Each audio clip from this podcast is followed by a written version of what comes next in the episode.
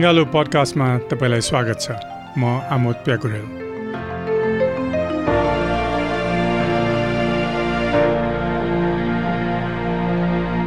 नेपालको हिन्दू र बौद्ध धर्मावलम्बीहरूलाई कुमारीको विशेष महत्त्व छ। खास गरी काठमाडौँ पाटन र भक्तपुरको कुमारीको बढी चर्चा हुन्छ। हुन त कुमारीको चलन भारतबाट नेपाल भित्रिएको भनिन्छ। त्यस्तै अन्तर्राष्ट्रिय जगतमा कुमारीलाई द लिभिङ गरेस भनेर नेपालको पहिचान खास गरी पर्यटकीय हिसाबले प्रमोट गर्दै आएका छौँ। र लिभिङ गरेसप्रतिको फेसिनेसन पनि विदेशीहरूमा त्यस्तै पाइन्छ। तर वास्तवमा सर्वसाधारण नेपालीलाई पनि कुमारीको बारे राम्रो ज्ञान छैन। आज हामीसँग चनिरा वज्राचार्य हुनुहुन्छ। कुमारीको बारे कुराकानी गर्नको लागि। उहाँ आफै पनि पाटनको पूर्व कुमारी हुनुहुन्छ। चनिराजी अङ्गालो पडकास्टमा स्वागत छ। थ्याङ्क यू तपाईँलाई यहाँ बोलाउनु भयो वास्तवमा फर्मर कुमारीलाई सम्बोधन गर्ने कुनै औपचारिक औपचारिकता छ? त्यस्तो त छैन। पहिला कुमारी हुँदाखेरि चाहिँ थियो। अब अहिले चाहिँ नामले नै बोलाउनु भए पनि हुन्छ। पहिला चाहिँ नि कि पहिला चाहिँ नि हामीलाई देवमा भनेर बोलाउँछ अथवा कुमारीमा भनेर बोलाउँछ। तर त्यो पछि फर्मर भएपछि त्यो औपचारिकता छैन। बोलाउनेले बोलाउँछन् अब घरमा पनि त्यही बानी परिसकेको हुन्छ नि त्यही नामले बोलाउने। कुमारी रहँदाखेरिको सामान्य दिनचर्या कस्तो हुन्छ? अब नर्मल केटीहरूभन्दा त फलकै हुन्छ बिकज हामी घरबाट बाहिर जान पाउँदैन कुमारी भइसकेपछि एउटा नियममा बस्नुपर्ने हुन्छ विभिन्न नियमहरू हुन्छ घर फ्यामिलीले मान्नुपर्ने अनि आफूले पनि मान्नुपर्ने होइन? त्यो अनुसार चाहिँ सबभन्दा मुख्य नियम भनेको हामी घर बाहिर जात्राहरू पर्वहरू बाहेक निस्किन मिल्दैन कुमारीकै वेशभूषामा बस्नुपर्छ।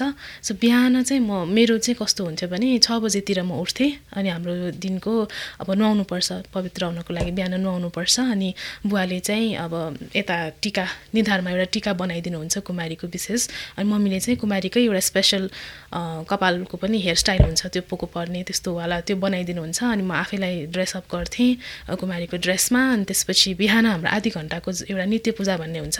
घरको मुलीले बुवा हुनुहुन्छ उहाँले चाहिँ गर्नुहुन्छ। कुमारीलाई अब के के चढाउने त्यो सबै। त्यो पूजाभन्दा अगाडि चाहिँ हामी केही खानु पनि हुँदैन। अनि त्यो पूजा सकिसकेपछि चाहिँ अब हाम्रो अब टोलको मान्छेहरू हुन्छ कोही कोही जसको अब कसैको जन्मदिन पर्छ कसैको अब के जङ्कुहरू उनीहरूको अब एक्जाम त्यस्तो भयो भने चाहिँ विशेष पूजा लिएर आउनेहरू हुनुहुन्छ। अनि कोही कोही यत्तिकै पनि दर्शन गर्न आउनेहरू हुनुहुन्छ। सो बिहान चाहिँ त्यस्तै अब कतिजना भक्तजना हुनुहुन्छ त्यसमा भर पर्छ। एक घन्टा दुई घन्टा त्यो अनुसार अब लम्बिन्छ। अनि सबै भक्तजनहरूको दर्शन गर्न सकेपछि हामी चिया खान्छौँ। कहिलेकाहीँ डाइरेक्ट खाना पनि हुन्छ। त्यो हेरी हेरी अनि खाना खाइसकेपछि चाहिँ टुरिस्टहरू बाहिरबाट दर्शन गर्न आउनेहरू हुन्छ। उहाँहरूको लागि एक घन्टा दुई घन्टा त्यस्तो छुट्याइएको हुन्छ। त्यसपछि मलाई चाहिँ घरमै टिचर आएर पढाउनुहुन्थ्यो। दुई घन्टा तिन घन्टासम्म पढाउनुहुन्छ। अनि साँझतिर चाहिँ नर्मल नै हो जस्तो हामी होमवर्क गर्नु पर्छ होइन? अनि टिभी हेर्न मिल्छ खेल्ने हो भने पनि साँझतिर चाहिँ जस्ट नर्मल हो। बिहान चाहिँ बढी पूजातर्फ चाहिँ हुन्छ कि। भनेपछि हामीले भन् बुझ्दाखेरि बाहिरबाट हेर्दा कुमारी भन्यो देवीको हिसाबले हेऱ्यो तर पुरा परिवार नै यो टिमवर्क नै हो एक हिसाबले होइन? त तपाईँलाई कुन समयमा चाहिँ तपाईँले रियलाइज गर्नुभयो कि म कुमारी हो भनेर? मलाई चाहिँ अब सानो बेलामा त भयो अब के भयो भनेर चाहिँ थाहा हुँदैन। मेरो चाहिँ घरमा अर्को एकजना पनि कुमारीमा हुनुहुन्छ होइन? मेरो आफ्नै फुफू उहाँ चाहिँ आजीवन कुमारी भएर बस्नुभएको सो सानैदेखि नै म उहाँकै नजिक हुर्केको भएर चाहिँ कुमारी भन्ने के हो भन्ने चाहिँ मलाई अलिक थाहा थियो। पहिल्यैदेखि नै थाहा थियो। अनि सानैमा सानैदेखि नै मम्मीहरूले भन्नुहुन्छ कि मलाई चाहिँ अब भगवान्प्रति चाहिँ अलिक धेरै आस्था लाग्ने होइन। एकदम पाँच वर्षको उमेरमा पनि म चाहिँ छ नि भगवान् नाम लिइरहने अनि फुफूलाई चाहिँ अब कुमारीको मेकअपहरू गराउँदाखेरि मम्मी मलाई पनि गरिदिनु न भनेर भन्थेँ अरे होइन। म एकदम त्यो कुमारीतर्फ आकर्षित त्यस्तो थिएँ। तर अब म आफै चाहिँ म पाँच वर्षको उमेरमा जब छानेँ त्यसपछि चाहिँ अब कस्तो फिल भयो भनौँ? अलिकति फरकै फिल भयो मलाई। अब अरू तपाईँको पाँच वर्षको उमेरसम्म भएका यिन खेलिरहेका बच्चाहरू आफ्नो साथीहरू नातागोताका अन्य भन्दा त आफ्नो दिनचर्या आफूलाई अरूले हेर्ने त बेग्लै भयो नि। यसो भन्दा भन्दै अब सुरु सुरुमा त नलाग्ला भर्खरै बे म म बेग्लै छु मेरो दिनचर्या बेग्लै छ मलाई मान्छेले हेर्ने बेग्लै छ भने तर सधैँ मान्छेले आएर तपाईँलाई गरेको व्यवहार तपाईँलाई पुज्दाखेरि उनीहरू तपाईँलाई के भित्र मनमा म पनि भनौँ न एक साँच्चै भगवान् देवी सुपर ह्युमन जस्तो फिल त्यो त्यो किसिमको अनुभव अथवा त्यो फिलिङ हुन्छ कि हुँदैन भित्र? कुन कुन कुन समयमा आएर तपाईँको त्यो ट्रान्जेक्सन हुन्छ? अब कुमारी भयो भन्दैमा तपाईँमा चौबिसै घन्टा भगवान् बसिराख्ने भन्ने पनि हुँदैन होइन? तर मैले फरक अनुभव गरेको चाहिँ बिहान त्यो जुन पूजा हुन्छ बिहान हाम्रो अनि आसन भनेर हाम्रो आसन एउटा कुमारी माको आसन हुन्छ त्यहाँ बस्दाखेरि अनि पुरा कुमारीको अर्नामेन्ट्सहरू लगाउँदाखेरि चाहिँ आफूले अरूभन्दा म फरकै छु भन्ने फिल हुन्छ। जस्तो अब तपाईँले सोच्न पनि सक्नुहुन्न पाँच वर्षको बच्चालाई दुई तिन घन्टासम्म आसनमा बसेर केही पनि इमोसन्सहरू नदेखाइकन होइन? बस्न भन्यो भने त्यो बस्न सक्दैन होइन? तर त्यो लगाइसकेपछि हामी पाँच वर्षै हो सानै बच्चा पनि लाइक शान्त भएर बस्न सक्छ कि? त्यो सबै कसैले सिकाउनु पर्दैन उसलाई कि कसरी टिका लगाइदिने कसरी मान्छे आएपछि तपाईँले ब्लेस गर्ने कसरी विदाउट एनी ट्रेनिङ त्यो आफै सिकेर आउँछ कि? अनि त्यो चाहिँ एउटा फरक मैले अनुभव चाहिँ गरेको। अनि कति धेरै मान्छेहरू मैले देखेको छु दुई सय तिन सयजना मान्छेहरू आउँछन् सबैको आफ्नो आफ्नो एउटा प्रार्थना लिएर आएको हुन्छ। मलाई निको बनाइदिनु मलाई यो अब पास गराइदिनु। त्यो त्यो सबै सुन्दाखेरि मलाई मैले चाहिँ मैले चाहिँ उनीहरूलाई ब्लेस गर्न सक्छु जस्तो चाहिँ भाइब्स आउँथ्यो कि। त्यो त्यो जुन आस्था बोकेर आएको त्यो आस्थामा म डेलिभर गर्न सक्छु भन्ने कुरा त्यो सानो उमेरमै पनि त्यो तपाईँलाई भित्र आउँछ। है? अब कोही कोही मानिसहरू चाहिँ लाइक हुन्छ नि एकदमै भव्य पूजाहरू लिएर आएको हुन्छ ठुल्ठुलो पूजाहरू लिएर आएको हुन्छ। त्यस्तो बेला कहिलेकाहीँ मलाई बस्दा बस्दै पनि लाग्छ कि होइन मलाई यो मन परेन मलाई यहाँ बस्नु छैन त्यस्तो फिल हुन्छ कि। त्यस्तो भयो भने चाहिँ उहाँहरूको इच्छा पुरा हुँदैन। म रोइदिउँ कि अब म चाहिँ अब के गरौँ? एकदम चकचके भइदिउँ आसनमा बसेर पनि त्यस्तोवाला भाइब्स मलाई भित्रबाट मैले आफूले चाहेर होइन कोही माथिबाट मलाई त्यस्तो गरिरहेछ भन्ने फिल हुन्छ। त्यो भयो भने उहाँहरूको चाहिँ अब बिरामी हो भने निको नहुने त्यस्तो हुन्छ। तर कोही कोही चाहिँ एकदम साधारण हुन्छ नि एकदम भक्तिले दर्शन मात्र गर्न आए पनि ओके मलाई चाहिँ यो मन परिरहेछ उहाँको चाहिँ विष पुरा होस् भने मलाई मनैबाट प्रसन्नता हुन्छ कि? त्यो डिफ्रेन्स चाहिँ मैले फिल गरेको छु। यहाँ कति वर्ष हुनुभयो? म चाहिँ करिब दस वर्षभन्दा हुन्छ। म पाँच वर्षको उमेरमा छानेको थिएँ अनि पन्ध्र पुग्ने बेला चाहिँ हजुर। अब त्यो पन्ध्र वर्षको दस वर्षदेखि भनौँ न संसार त्यो समाजले नै एक एक हिसाबले हेरेको झुकेको जुन एउटा अर्कै ठाउँमा राखेर हेरिरहेको मान्छेलाई ठ्याक्क ल अब तिम्रो कार्यकाल भनौँ न त्यो सकियो भनेपछि भोलिपल्ट उठेर तपाईँको दिनचर्या तपाईँको जीवनले त अर्कै मोड लिन्छ।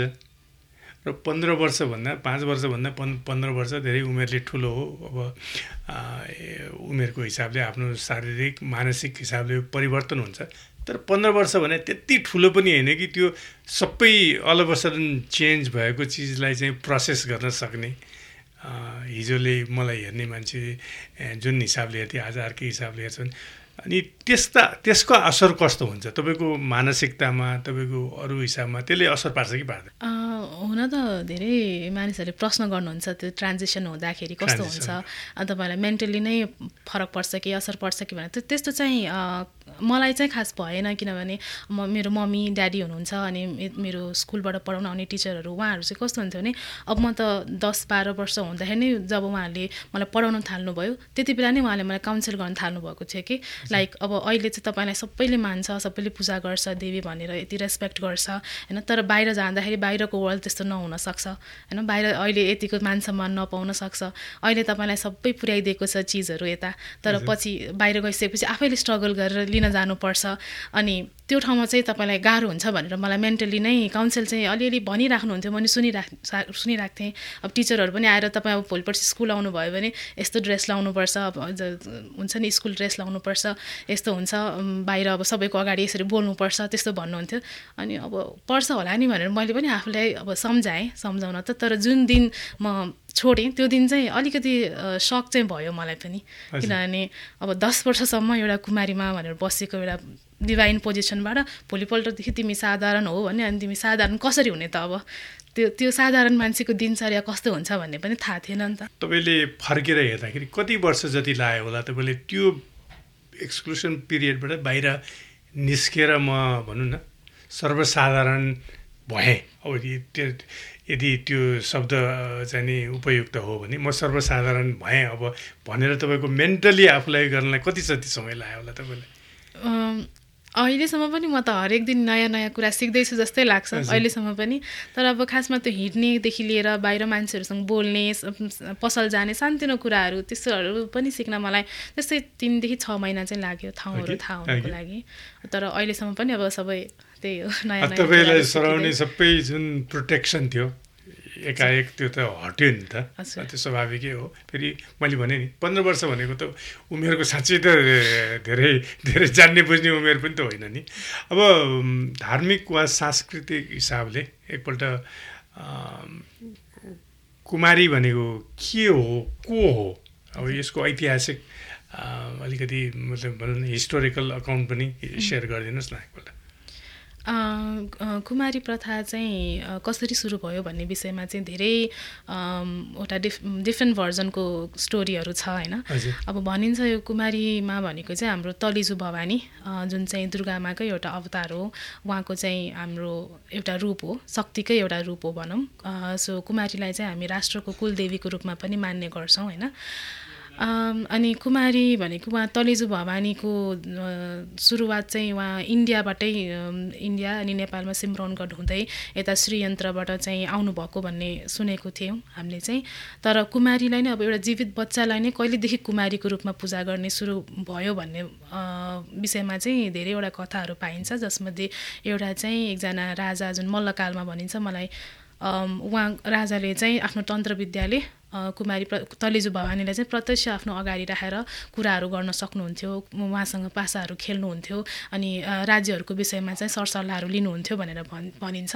अनि कुनै स्टोरीमा के भन्छ भने राजाको एउटा गल्तीले गरेर मनमा जुन एउटा नराम्रो भाव आयो त्यसले गरेर चाहिँ देवी रिसाएर त्यहाँबाट हराउनु भयो। अनि अबदेखि तिमीले मेरो कहिले पनि प्रत्यक्ष दर्शन पाउने छैनौ भनेर चाहिँ त्यहाँबाट अदृश्य हुनुभयो। पछि राजालाई चाहिँ पश्चाताप भएर अनि उहाँले चाहिँ क्षमाहरू माग्दाखेरि सपनामा आएर चाहिँ अबदेखि तिमीले चाहिँ साक्य कुलको सानो सानो दुई तिन वर्षको कन्यालाई चाहिँ मेरो रूप मानेर पूजा गर्नु म उसकै थ्रुबाट तपाईँलाई आशीर्वाद दिन्छु भनेर भनेपछि कुमारी प्रथा चलाएको भनेर भनिन्छ होइन?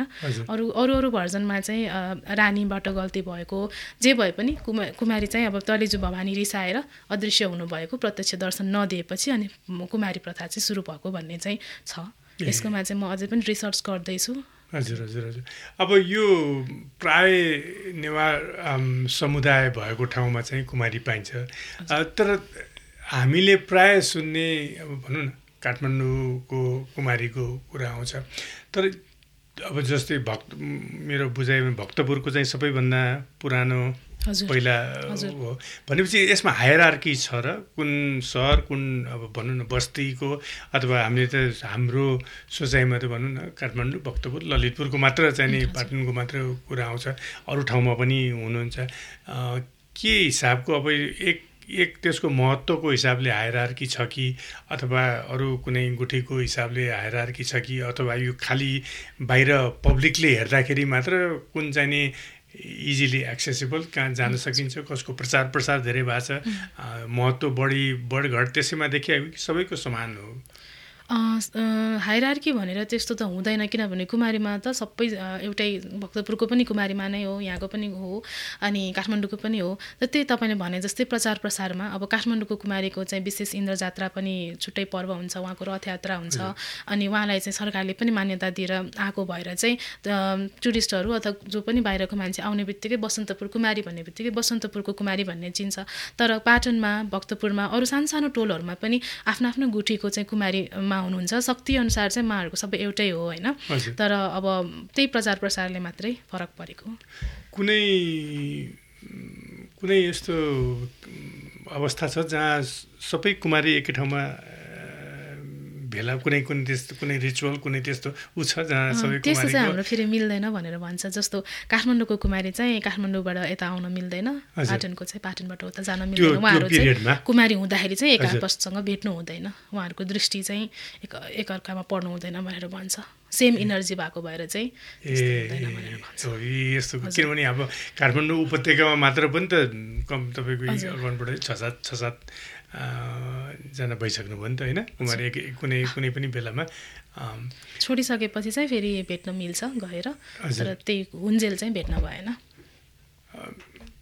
अब विश्वमा नेपालको पहिचान भनौँ न है कुमारीसँग एकदम जोडिएको छ। कुमारीसँगको फेसिनेसन भनौँ न बाहिर। The virgin goddess the living goddess जुन हिसाबको नाम दिए पनि यसले धार्मिक हिसाबले सांस्कृतिक हिसाबले पर्यटनको हिसाबले यसलाई मार्केट गरेको छ। अब यो त हुन त एउटा रिचुअलिस्टिक एउटा संस्कृति धर्मसँग ऊ भयो नि। अब त्यसो तपाईँको दृष्टिकोणमा त्यो पहिचान त्यसरी मार्केट गर्दाखेरि कुमारी जुन धार्मिक हिसाबको इन्स्टिट्युसन छ त्यसलाई फाइदा कि बेफाइदा? तपाईँले चाहिँ एकदम राम्रो प्रश्न सोध्नुभयो अहिले चाहिँ होइन? त्यो आजकल चाहिँ मलाई अब कुमारी भगवान् भनेको चाहिँ जसरी हामी साधारण मान्छेहरू मन्दिरमा जान्छौँ त्यो मन्दिर भनेको सबैको लागि खुल्ला हुनुपर्छ न त्यसमा कुनै जात जात अब कोही विदेशी कोही नेपाली त्यस्तो नहुने गरिकन मन्दिर भनेको सबैको लागि नै खुल्ला हुन्छ हाम्रो आस्थाको केन्द्र हो। त्यही भएर चाहिँ हामीले आफ्नो सम्पदाहरूलाई चाहिँ देखाउनुपर्छ भनेर भन्छ। तर आजकल जुन हिसाबले यति धेरै टुरिस्टहरू आइराख्नु भएको छ त्यसलाई तपाईँले हामीले अब ब्रोसरहरूमा राखेर कमर्सियलाइज गरिरहेको छौँ। एउटा किसिमले चाहिँ त्यो कमर्सियलाइज भएको अलिकति हाम्रो मौलिक कुरा नै त्यसमा असर पर्छ कि भन्ने पनि एउटा डर त कहीँ न कहीँ छ। तर राम्रो तरिकाले भइरहेछ त्यसले चाहिँ अब देशको पहिचान बनाउँछ भन्ने चाहिँ मलाई ठिकै लाग्छ त्यो चाहिँ। अब यसबाट गएको हुन त प्राय धार्मिक हिसाबको कुरामा सांस्कृतिक कुरामा मान्छे क्रिटिकल हुन चाहँदैनन् होइन आस्था बोकेको मान्छे पनि र त्योसँग नजिकबाट सम्बन्ध भएको मान्छेहरू पनि। तर कल्चर यो कल्चरल प्र्याक्टिसमा कतिपय चिज अनफेयरनेस पनि छ नि। यो यो उसको आस्थाको हिसाबले गरियो। बाहिरबाट हेर्दाखेरि एउटा पेरेस्टलमा रिभेयर गरेको तर उहाँको सबैको आफ्नो लिमिटेसन आफ्नो दुःख आफ्नो ऊ त छँदैछ नि परिवारबाट बाहिर बस्नुपर्ने कतिपय चिज लाइफमा सेक्रिफाइस गर्नुपर्ने आफ्नो चाहे। त्यो गरेको बा बावजुद पछाडि अब दस वर्षपछि तपाईँको केही केसमा पनि जीवन त निरन्तर लानुपर्ने छ। त्यसलाई कसरी कम्पन्सेट गर्ने? त्यो जुन सरकारले आएको आएको मार्केट गरेर आएको रेभिन्यू सेयर गर्ने कि नगर्ने? सेयर गर्ने भने मैले व्यापारिक हिसाबबाट भने होइन कि तपाईँको जीवन सजिलो गर्न तपाईँलाई जुन लिमिटेसन त्यो बिचमा त पढाइ ऊ भए पनि तपाईँको एकाडेमिक एजुकेसनल प्रोसेस पनि त नभएको चोइस अर्कै हुन्थ्यो कि। त्यो हुनालाई त्यस्ता चिजलाई कम्पन्सेट कसरी गर्ने कसरी मिलाउने? मलाई चाहिँ अब हुन त हामीले पनि संस्कृति भनेर चाहिँ सानैदेखि आफ्नो पुरा बाल्यकालै त्यसमा दिएको हो होइन? पहिला पहिलाको कुमारीहरूले त झन् अझ पढ पढाइ पनि पढ्न पाउनुहुन्थेन। उहाँहरू चाहिँ अब कुमारी भयो भित्र घरभित्र बसिराखेपछि त बाहिरको केही पनि ज्ञान नहुने अनि केही गरी छोडेर बाहिर आउनु भइसकेपछि नेपाली पनि बोल्न नजान्ने त्यस्तो पनि स्थितिहरू छ। तर आजकल चाहिँ कुमारीहरूले पढ्न पाउनु भएको छ शिक्षा पाउनु भएको छ। त्यो अब हुन त सरकारको तर्फबाट चाहिँ अब काठमाडौँको चाहिँ मलाई थाहा भएन तर पाटनमा चाहिँ सरकारको तर्फबाट यो शिक्षाको लागि त्यस्तो केही व्यवस्थाहरू छैन कि अहिलेसम्म पनि छैन। म चाहिँ के भन्छु कुमारी भइसकेपछि ठिक छ उहाँ घरमा बस्नुपर्छ। तर उहाँको पनि त छोडिसकेपछि बाहिर लाइफ छ नि त। त्यसलाई अगाडि बढाउन के फेरि नर्सरीदेखि पढ्न जाने त्यो त हुँदैन नि त। सो उहाँलाई चाहिँ उहाँको शिक्षा चाहिन्छ कि उहाँलाई अब नृत्यहरू एक्स्ट्रा एक्टिभिटिजहरू केही गर्न मन लाग्छ केही म्युजिकहरू सिक्न मन लाग्छ केही गेम्सहरू खेल्न मन लाग्छ एक्सर्साइजहरू पर्छ भने त्यो सबै सामान जुन उसले चाहिँ बाहिर एउटा साधारण मान्छेले जुन स्कुलमा पाउँछ त्यो सबै चाहिँ उहाँको घरमा मिलाइदिनु पऱ्यो होइन जस्तो अब उहाँको साथीहरूसँग एक्सपोजर छैन भने अलिकति नियमहरूलाई पनि अलि लुज गरेर स्कुलको साथीहरू ल्याएर उहाँसँग बरोबर के भन्ने ग्रुपहरू डिस्कसनहरू गराइदिनु पऱ्यो त्यो भयो भने उहाँहरूको पनि स्किलमा अलिकति डेभलप हुन्छ। पछि त्यो पद छोडेर उहाँलाई बाहिर गइसकेपछि फेरि स्ट्रगल चाहिँ हुनु नपरोस् कि। त्यति चाहिँ गरिदिनु पर्यो। यहाँले अघि मेरो दुई घन्टा पढाइ हुन्थ्यो भने त्यो पारिवारिक पहलमा मात्र भएको। मेरो चाहिँ सिस्टमकोबाट त्यो अटोमेटिकली हुने होइन। अहिलेसम्म पनि अब छैन भनौँ न। मेरो मम्मीले चाहिँ अब आफ्नै प्राइभेट टिचरहरू बोलाएर आफ्नै पकेटबाट पे गरेर त्यसको लागि चाहिँ पढाउनु भएको हो। यही कुरा। अहिले मैले जुन कुरा मलाई सोधेको थिएँ प्रश्न त्यसैले यो किसिमको डिस्ट्रप्सन जुन कुन फ्यामिलीबाट आयो उहाँहरूको आर्थिक सामाजिक हैसियतले पनि त निर्भर गर्ने कुरा भयो। एउटा पक्ष त्यो छ। त्यसैले त्यसलाई सपोर्ट गर्नको लागि।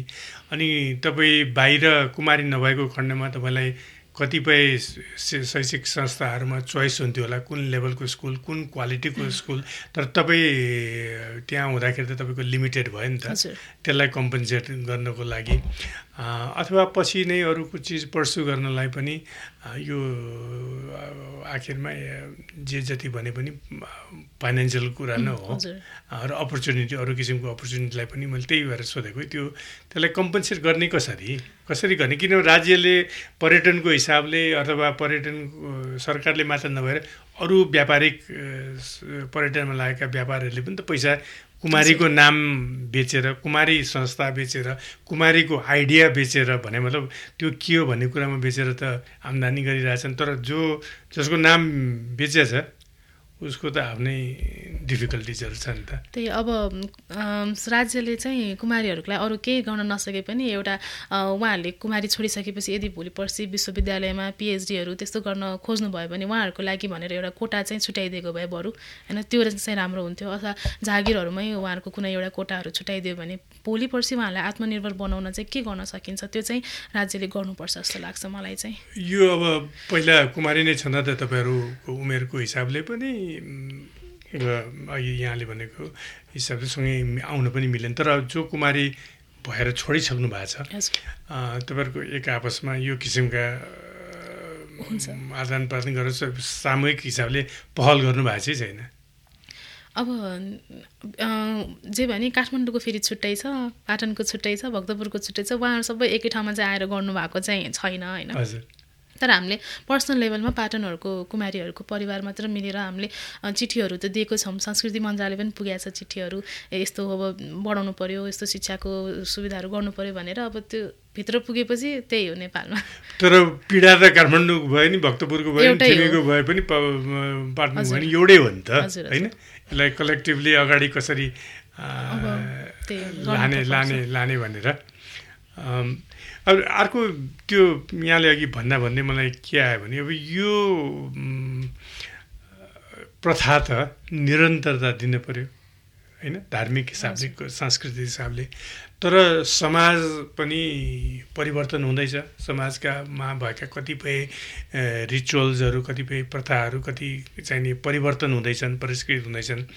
त्यसैले यो किसिम अहिले जुन यहाँले भन्नुभयो नि पढ शिक्षाको खेलकुदको जुन बच्चालाई बच्चा हुन दिने किसिमका चिजहरू त्यसमा इन्क्लुड गराएन भने त्यो कुमारी हुने चोइस कुमारी हुनेपट्टिबाट मान्छे चाहिँ अनेक कारणले पार्टिसिपेट नगर्यो भने त यो प्रथालाई नै पनि भोलि डिस्कन्टिन्यू हुने चाहिने डेन्जर त आउँछ नि आउने त्यो त्यो किसिमको सम्भावना चाहिँ हेर्नु भएको छ कि छैन होला त यो जसले यस्तो त भइसक्यो। अहिले पनि अब लास्ट अहिलेको कुमारी भन्दा पहिलेको कुमारी चाहिँ आउँदाखेरि त्यो क्यान्डिडेट्सहरू नै कम हुने कि? अब आमा बुवाहरूले चाहिँ छोराको अब आई मिन छोरी छोरीहरूको चाहिँ अब कुमारी भइसकेपछि स्कुल जान पाउँदैन त्यसो भयो भने त अनि फेरि नीति नियमहरू पनि त्यति नै गाह्रो छ मान्नलाई अनि पठाउनलाई हिचकिचाउने त्यस्तो पनि भएको छ। एकदम कम पार्टिसिपेट हुने। अब अरू कति हाम्रो धार्मिक संस्कारहरूमा चाहिँ हामीले चेन्ज गरिसक्यो भने प्र्याक्टिकल हुनको लागि होइन? आखिर विश्व हाम्रो समाज चल्ने डेली एक्टिभिटिज चेन्ज भइसक्यो मान्छेको स्केड्युल चेन्ज भइसक्यो। त्यस त्यसलाई त्यसमा अकोमोडेट गर्नलाई त त्यो फ्लेक्सिबिलिटी चाहिँ त त हुनुपर्छ। पक्कै पनि। भएको छ तपाईँको हिसाबले भए भए पनि। र अघि अघि म एक सेकेन्ड अगाडि यहाँले भनेको कुरा म फेरि जान्छु। यो सेलेक्सन प्रोसेस चाहिँ कस्तो हुन्छ? सेलेक्सन प्रोसेस चाहिँ ठाउँअनुसार फरक हुन्छ। अब काठमाडौँको चाहिँ मलाई थाहा भएन तर पाटनमा चाहिँ हाम्रो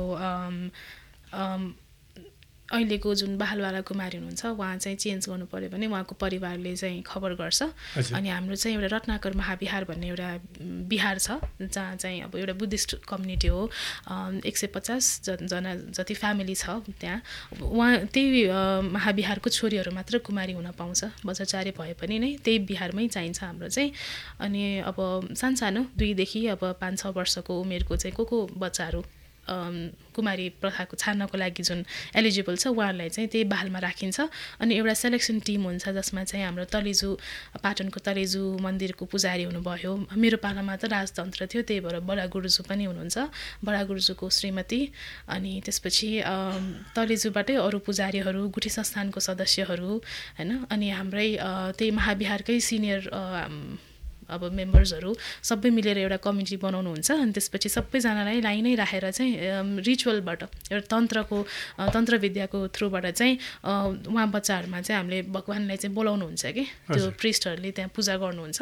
अनि अब मेरो पालामा चाहिँ त्यो चामलमा अलिकति मन्त्रहरू जाप गरेर दिएपछि के हुन्छ भने हामी सबैलाई एकछिन यो हातमा राख्नुहोस् भनेर दिनुहुन्छ उहाँहरूले बच्चाहरूलाई। अनि सबैजना लाइन बसेको हुन्छ। त्यो चामल राखेर अब त्यस्तै दुई तिन मिनटमै त्यो बच्चाहरूको जसलाई चाहिँ भगवान्ले मन पराउनुहुन्छ उहाँहरूको फेसमा चाहिँ हुन्छ नि शान्त भाव देखिने फेस रातो भएको देखिने अनि एकदम अब त्यो एकदम चकचके भइरहेको बच्चा पनि शान्त भएर उहाँ चाहिँ अब कसै कसैले विभिन्न मुद्राहरू पनि देखाउनुहुन्छ। अनि त्यहाँ भएको सबैजनाले देख्न सक्नुहुन्छ कि okay she is being possessed by goddess भनेर कि।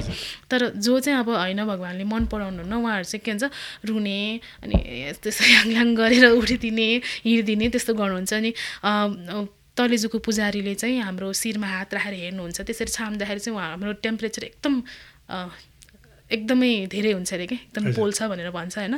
त्यो आधारमा चाहिँ तिनजनालाई छान्छ। त्यसपछि हामीलाई चाहिँ बडा गुरुजूको घरमा लग्छ। अनि बडा गुरुजूको घरमा चाहिँ उहाँको श्रीमतीले एक एकजना गरेर हामीलाई रुममा भित्र लग्छ अनि उहाँको श्रीमतीले चाहिँ हामीले सबै लुगाहरू फुकालेर हेर्नुहुन्छ कि हाम्रो शरीरमा केही खोटहरू छ दागहरू छ चक्रदेखि लिएर सबै दाँतदेखि सबै कुरा जुन चाहिँ हाम्रो पुराणहरूमा भन्छ नि बत्तिस लक्षण हुनुपर्छ भनेर त्यो बत्तिस लक्षणको लागि चाहिँ हेर्नुहुन्छ। अनि त्यति बेला चाहिँ प्यारेन्ट्सहरू पनि को पनि भित्र जान मिल्दैन अनि फाइनल सेलेक्सन चाहिँ हाम्रो बडा गुरुजूको श्रीमतीकै हुन्छ। जस जसमा चाहिँ जुन बच्चामा चाहिँ उहाँले सबभन्दा धेरै लक्षण देख्नुहुन्छ उहाँलाई नै अबदेखि यो नै कुमारी हो भनेर भन्नुहुन्छ। अनि त्यही टिका टालो लगाएर दर्शन गरेर ल घर पठाइदिनुहुन्छ। त्यसपछि चार दिनपछि चाहिँ हामीलाई तलेजु मन्दिरको पुजारीको घरमा लगेर चाहिँ विधिवत रूपमा दीक्षाहरू दिएर कुमारीको शक्ति चाहिँ हाम्रो पट्टिमा पठाउँछ। अनि त्यसपछिबाट चाहिँ हाम्रो अब नियम कुमारी अनुसारै बस्नु भन्ने अनि त्यो आफसे आफ तपाईँको दिमागमा तपाईँको साइकीमा पनि ट्रान्जेक्सन भएर जान्छ। सेलेक्सन भएपछि चाहिँ नि म म कुमारी भएँ सेलेक्ट भएँ भनेपछि त्यो जुन हुन्छ नि।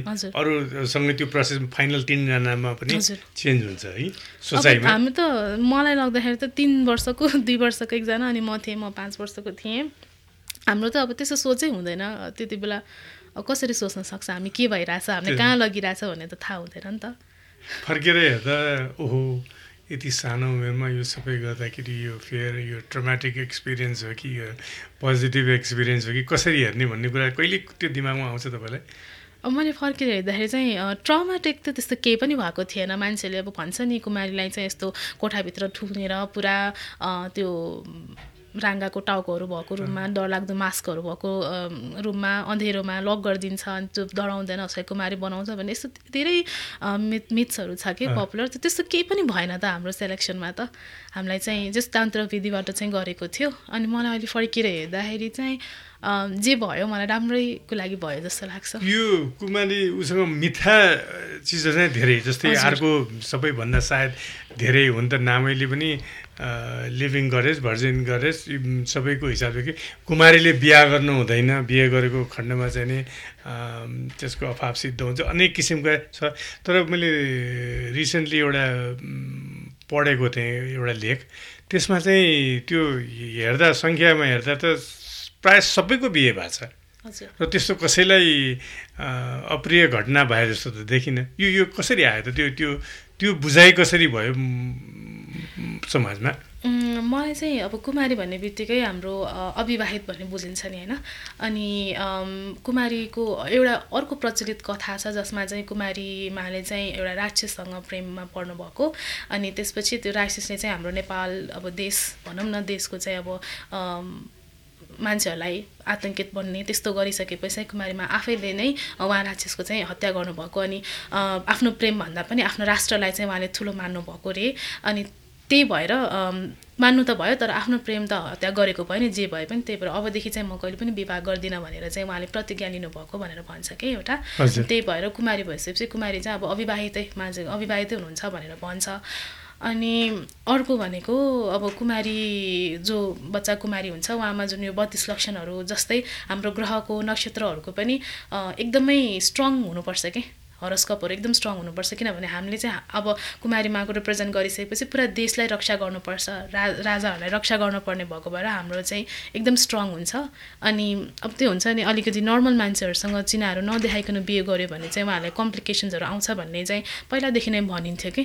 त्यही भएर पनि एउटा यो मिथ्या हो। अर्को चाहिँ हाम्रो यो नेपालको फर्स्ट चलचित्र कुमारी भन्ने एउटा पनि थियो। त्यसमा पनि कुमारीसँग बिहे गरेर उहाँको हस्बेन्डको डेथ भएको एउटा एकदम सिन देखायो जसले गर्दाखेरि मान्छेहरूमा अहिले पनि एकदम पपुलर छ कि कुमारी भएपछि। पूर्व कुमारी नै भए पनि अब बिहे गर्नु हुँदैन भन्ने चाहिँ मान्छेले त्यस्तो मान्छ। भनेपछि यो कुमारीकोमा अलिकति रिसर्च गर्दाखेरि त्यो त्यो त्यो त्यो सिनेमाको रोल चाहिँ बार बार आइरहँदो रहेछ है कि? रिसर्च गर्दाखेरि भनेपछि हामी मास मिडियामा पपुलर कल्चरले कति इम्प्रेस हुँदो रहेछौँ त भन्ने कुरा।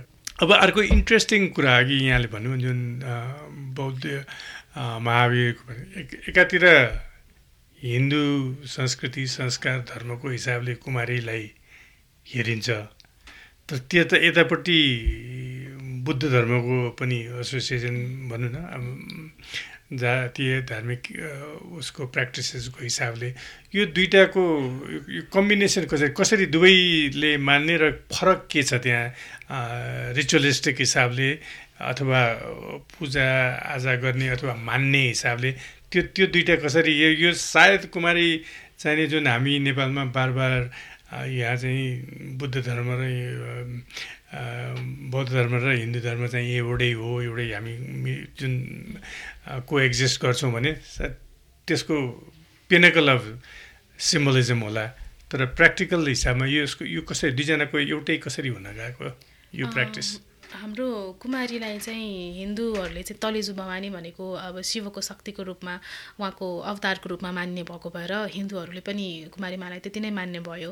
अनि अहिले कुमारी जो बच्चा कुमारीमा छानिन्छ नि उहाँ चाहिँ बुद्धिस्ट फ्यामिलीबाट आउनुहुन्छ कि? हामी महाविहारको सङ्घको जो बुद्ध बुद्ध मान्नेहरूको चाहिँ छोरी एकजनालाई लिएर हिन्दू गडेसलाई रिप्रेजेन्ट गराइरहेछ। तैपनि अब अनि बुद्धिस्ट फ्यामिली बुद्धिस्ट धर्ममा पनि डिफ्रेन्ट यान लाइक डिफ्रेन्ट हुन्छ थेरवा आशीर्वाद महायान भनेर जुन हुन्छ त्यसमा तन्त्र प्र्याक्टिस पनि एउटा हो होइन? त्यो तन्त्र विद्यामा चाहिँ हाम्रो कुमारीमालाई फेरि वज्रदेवी भनेर चाहिँ हामी मान्छौँ एउटा बुद्धिस्ट गडेस नै हो। सो बुद्धिस्टहरूले पनि त्यही अनुसार कुमारीमालाई वज्रदेवीको रूपमा मान्ने भयो अनि हिन्दूहरूले पनि तलेजु भवानीको रूपमा मान्ने भएपछि अब छानिने बुद्धिस्ट फ्यामिलीबाट मान्ने चाहिँ दुवैले भएर चाहिँ अहिले एउटा एकदमै हिन्दू र बुद्धिस्टको अब यो मेलको एउटा ज्वलन्त इक्जाम्पल भनौँ न। हजुर अनि त्यो कुमारी रौन्जेलसम्मको पूजा आजामा चाहिँ नि दुवै थरीको सम्मिश्रण छ। हजुर। बुद्धिस्टहरूले अब गर्नु हुँदाखेरि अब डिफ्रेन्ट तरिका छ हाम्रो सात्विक पूजा गर्ने अनि अब मासुहरू राखेर पनि पूजा गर्ने त्यस्तो पनि डिफ्रेन्ट डिफ्रेन्ट चलनहरू छ। अनि तपाईँले त्यो कुमारी सकेपछि आफूले दैनिकीमा अब मान्ने? यो धर्मको कुरामा अब आफूलाई पहिचान चाहिँ तपाईँको त्यसबाट निस्कँदाखेरि म हिन्दू म हिन्दू लिभिङ गडेस थिएँ तर म बौद्धिक भनेर त्यो ट्रान्जेक्सन तपाईँको आफ्नो साइकोलोजीमा चाहिँ कसरी प्रोसेस गर्ने? म चाहिँ म चाहिँ फेरि सबै धर्मलाई बराबर नै मान्छु। म यो धर्म भनेर म आफूलाई कहिले पनि भन्दिनँ। जुन धर्मले मान्छेहरूको सेवा गर्न सिकाउँछ त्यो नै मेन धर्म हो जस्तो लाग्छ मलाई चाहिँ। तपाईँको व्यक्तिगत नभए नि प्रायः कुमारीहरूलाई त्यो त्यो दुविधा त कुनै न कुनै टाइममा स्ट्राइक गर्छ होला नि त।